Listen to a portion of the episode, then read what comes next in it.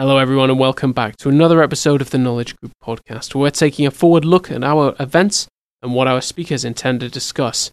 Forming captive insurance programs for your business will be the subject of this webcast, demystifying the hows and whys. Going live with the event July 26th, we're going to provide a quick preview here. 3 p.m. to 4 p.m. Eastern Standard Time is when we're going live. We'll be hearing from Andrew Rennick, a partner at Womble Bond Dickinson LLP, and also we'll hear from Emily Cummins, an underwriting administration specialist at Church Mutual Insurance Company. Their information and the full agenda will be found in the description box down below, along with the code podcast25. When used at checkout, they'll get you 25% off that first webcast registration. Let's hear from our panel now. My name is Andrew Rennick. I am a partner at Womble Bond Dickinson in the Wilmington, Delaware office and I'm going to be talking about captive insurance companies. A captive insurance company is an insurance company that has as its primary purpose the financing of the risks of its owners and participants.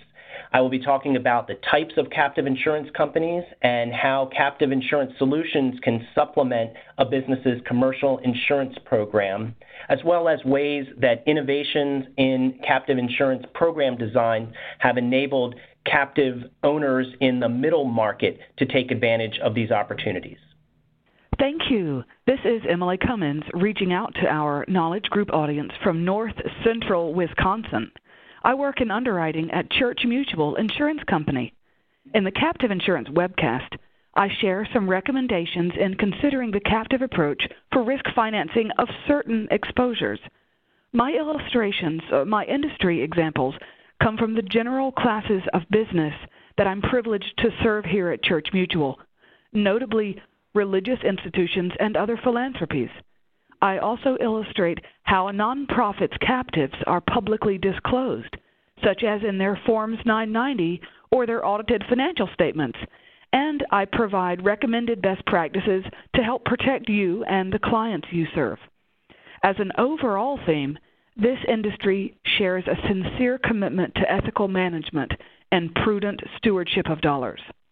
We look forward to engaging your interest at the Knowledge Group event.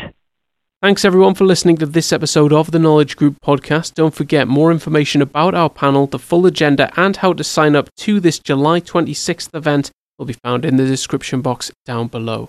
You'll also find the code podcast25 when used at checkout. That'll get you 25% off that first webcast registration. Podcast 25 is the code you need. We'll see you July 26th, and until then, take care. Bye for now.